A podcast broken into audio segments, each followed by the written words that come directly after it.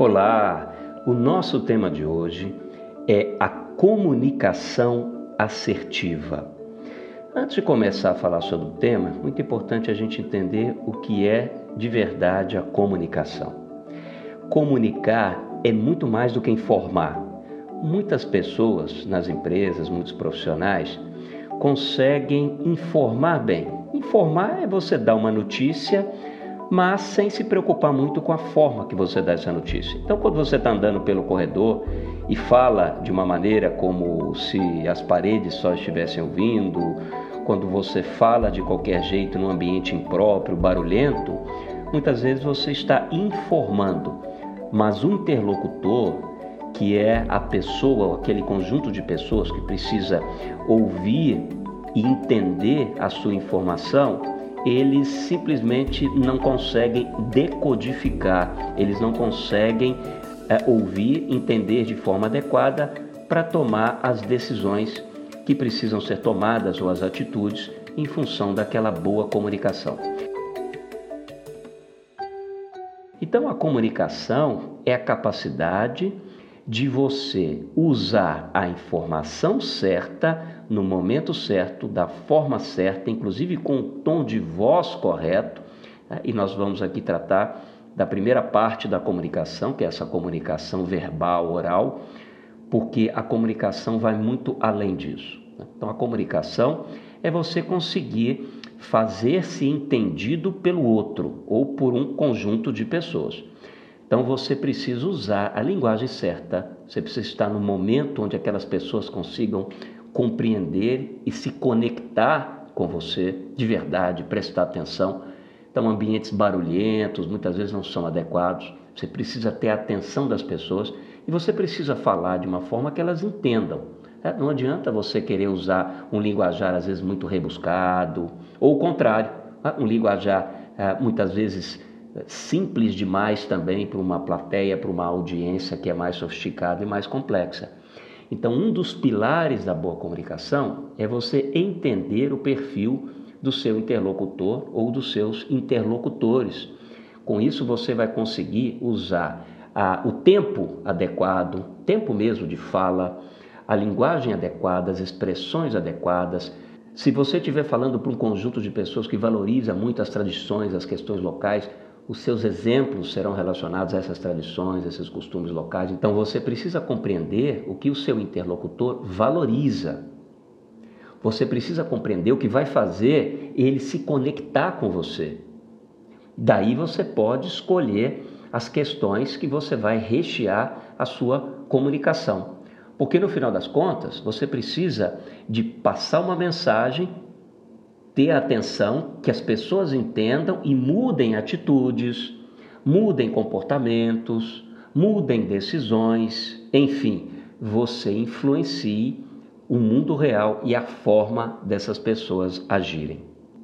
Então, esses são os aspectos relacionados mais à comunicação oral, aquela comunicação verbal, porque comunicar vai muito além disso.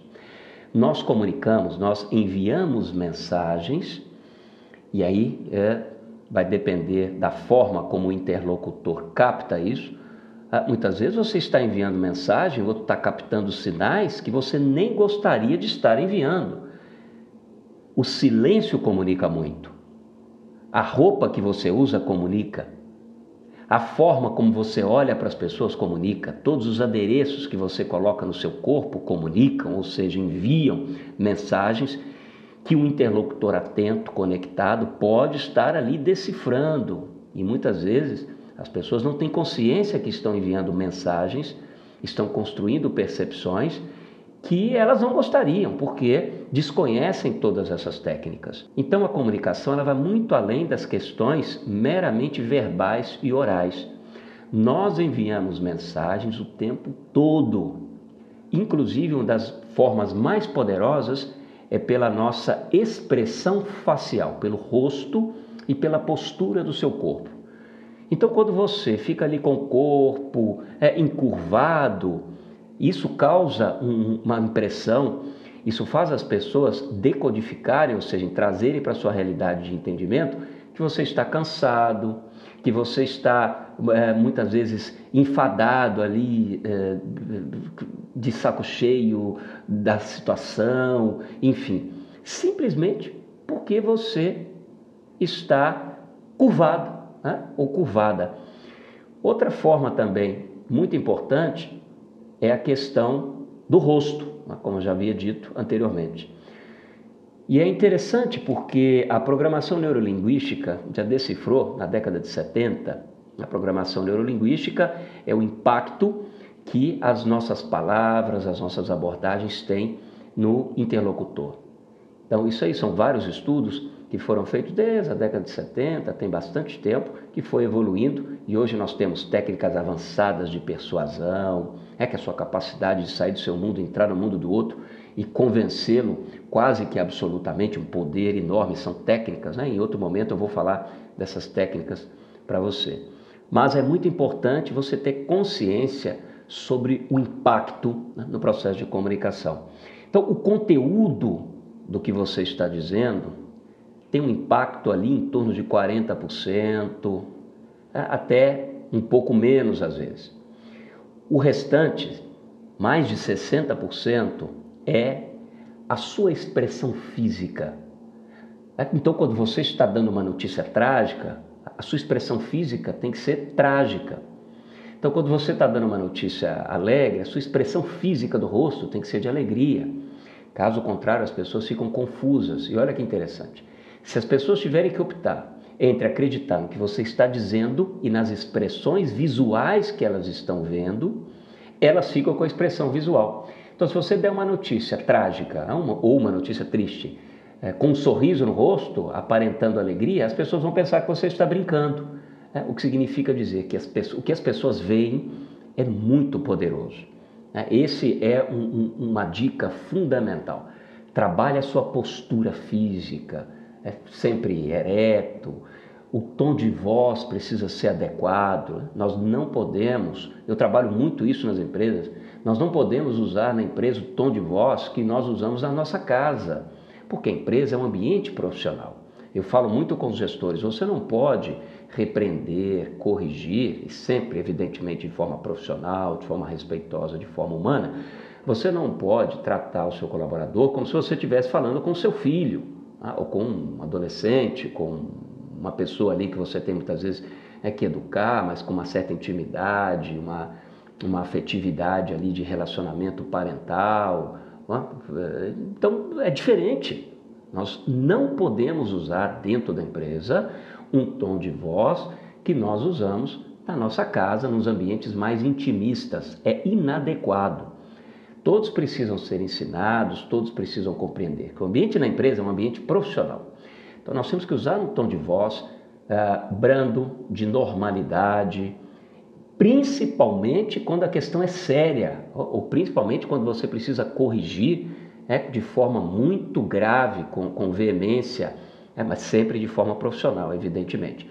Então, quanto mais sério o assunto, mais contato visual você precisa fazer com a pessoa e falar mais baixo, porque aí a pessoa se conecta na sua voz, no seu rosto, no seu semblante. Essa é uma dica poderosíssima, principalmente nas nossas relações profissionais, que é o enfoque desse nosso podcast. Outro ponto muito importante é você fazer sempre abordagens construtivas. Quando você estiver comunicando com alguém, dê alternativas. Coloque pontos de vista que convidem aquele indivíduo para uma construção positiva, para uma solução comunicação, onde a pessoa fica só detonando o outro, não vale, porque não constrói. Detonar é fácil, fazer crítica desconstrutiva é muito fácil. Então não vale, assim, não, não é bom. E afasta as pessoas. Lembrem, um grande desafio da nossa comunicação é nos conectarmos com o outro para transformar a atitude do outro, o comportamento do outro, a decisão do outro. Então, se você só detona, como o outro vai se conectar com você? Então, você precisa ser muito transparente, é preciso ser cuidadosamente sincero, é porque uma sinceridade gritante demais, áspera demais, afasta as pessoas. Então é preciso dizer com cuidado, é, sem destruir a suscetibilidade, as questões é, individuais do outro. Nós não podemos ir para a linha de valores individuais, de valores religiosos, de valores políticos, de valores ali da pessoa. É preciso preservar essa parte. Né? São assuntos que nós precisamos evitar no mundo profissional, dentro das nossas organizações, sempre nos atendo a questões de atitudes, de comportamentos, de conhecimentos, de decisões, de ética profissional, que são os assuntos que, em última instância, vão impactar esses nossos resultados. É, um estudo uh, da McKinsey, a consultoria McKinsey Company, uns 4 ou 5 anos atrás, muito interessante, ela fez uma radiografia das principais lideranças em várias áreas da sociedade. Então, ela foi na política, ela foi nas empresas, ela foi em centros culturais e, e pegou várias pessoas que eram destaques em vários países de, de, de todos os continentes, quase todos os continentes. Se não me engano, ela não conseguiu rodar esse, esse estudo apenas na China. Mas as principais economias né, do, do, do, dos países mais desenvolvidos, ela fez esse estudo. E olha que interessante. Ela descobriu que essas lideranças tinham duas características em comum. A primeira característica é a capacidade de foco. Elas conseguiam focar, elas conseguiam colocar metas, resultados e direcionar os esforços numa direção. Foco. E a segunda característica era a ótima capacidade de se comunicarem. Então, independente de qualquer cultura, independente da área de atuação, eram excepcionais comunicadores. Lembrando né, que a comunicação vai muito além de informar. Você tem que comunicar com todas as células, com todos os poros do seu corpo, da sua essência. Então nós estamos falando muito mais do que a comunicação oral e verbal. Nós estamos falando da comunicação, lembrem, né? Pela expressão facial, pela postura do corpo, pela roupa que você usa, pelos adereços que você usa, pelo cabelo, enfim, tudo comunica sobre você nesse sentido. Então todos esses líderes eram excepcionais comunicadores. E na vida a gente vê? A vida prática nos ensina isso você viu quantas pessoas que conseguem se comunicar bem, que são atenciosas com os outros, que escutam, que respeitam as questões individuais das pessoas, mas que ao mesmo tempo conseguem trazê-las para um objetivo maior, para um propósito maior. Elas são pessoas de sucesso. Então a questão da comunicação é vital.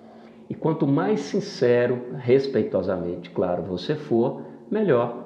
Nós precisamos criar, cultivar nas nossas empresas essa sinceridade. Né? O Jack Welch, que mudou a história da GE na década de 80 e 90, ele sempre dizia isso. Ele falava assim: nós temos que nos educar para sermos sinceros, respeitosamente, claro. Não é aquela sinceridade que flerta com a tosquice, não é isso. Né? Não é ser tosco, é ser sincero. O que está bom, está bom por causa de A, B, C e D, e o que está ruim, está ruim por causa de a, B, C, D, E e F.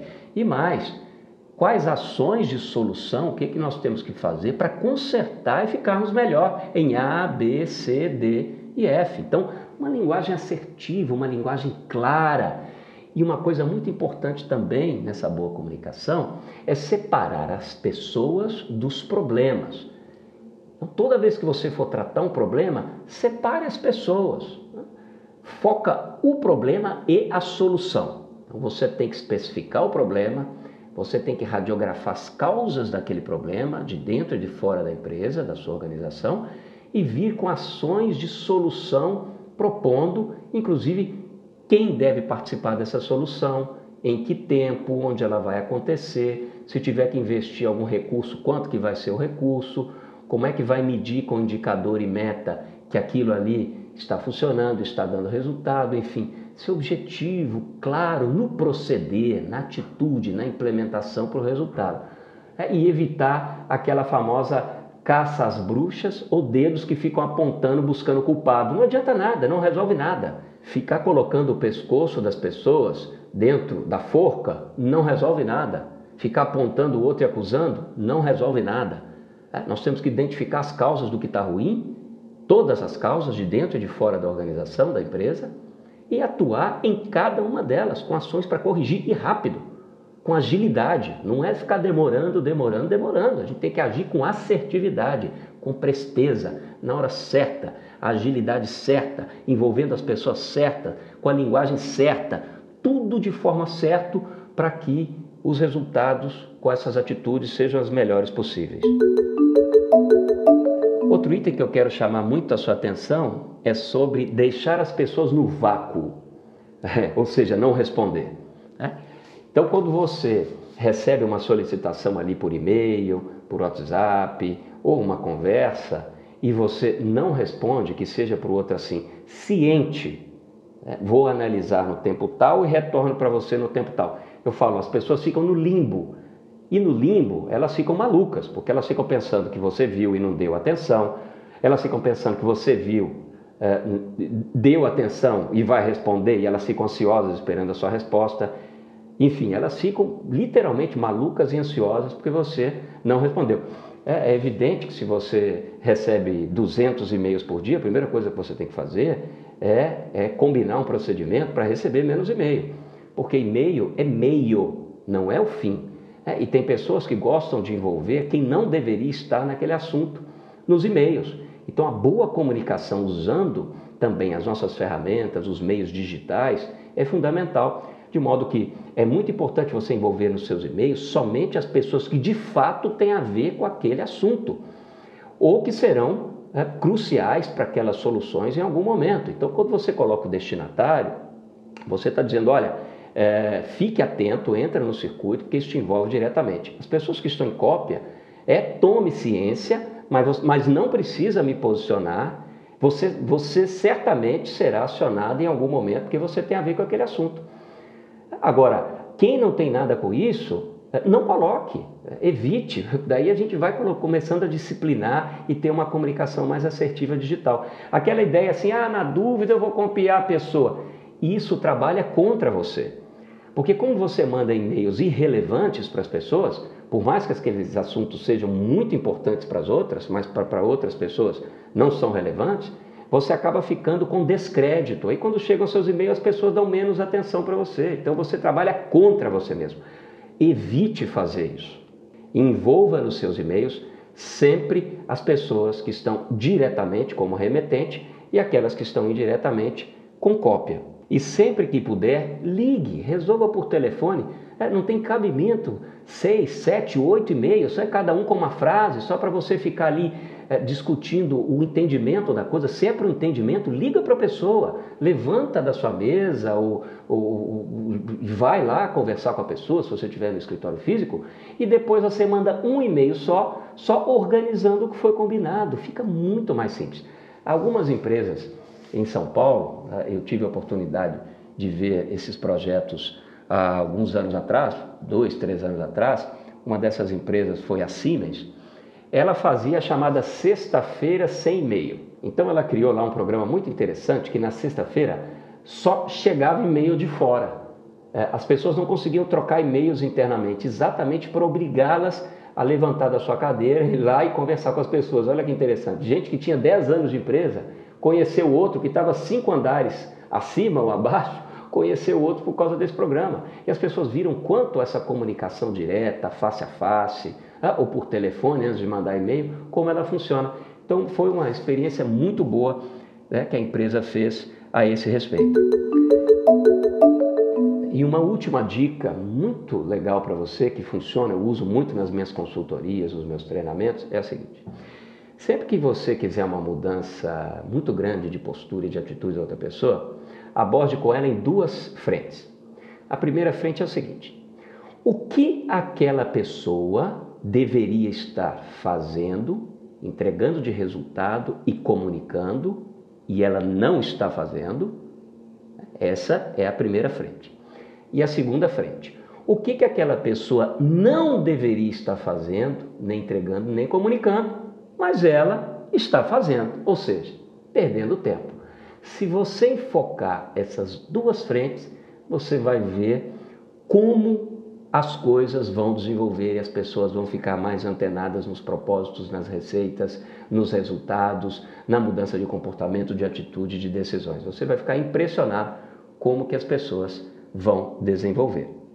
Mas para que essa evolução aconteça, é preciso que você seja sempre sincero, transparente, eh, não tampe o sol com a peneira, Trate sempre as pessoas de forma adulta, de forma responsável, direcionando, orientando com clareza, escolhendo as palavras corretas. E lembre, comunicando como um todo, né? não basta dizer, você tem que ter expressão facial, você tem que ter no ambiente adequado, você tem que ter uma vestimenta adequada, uma postura corporal adequada, isso tudo junto vai transformar você num excelente comunicador numa excelente comunicadora e eu tenho certeza que você vai ter muito mais sucesso com isso. Um grande abraço, muita saúde, muito trabalho, muita coragem e muita paz. Fique sempre firme no seu processo de desenvolvimento e crescimento. Até breve.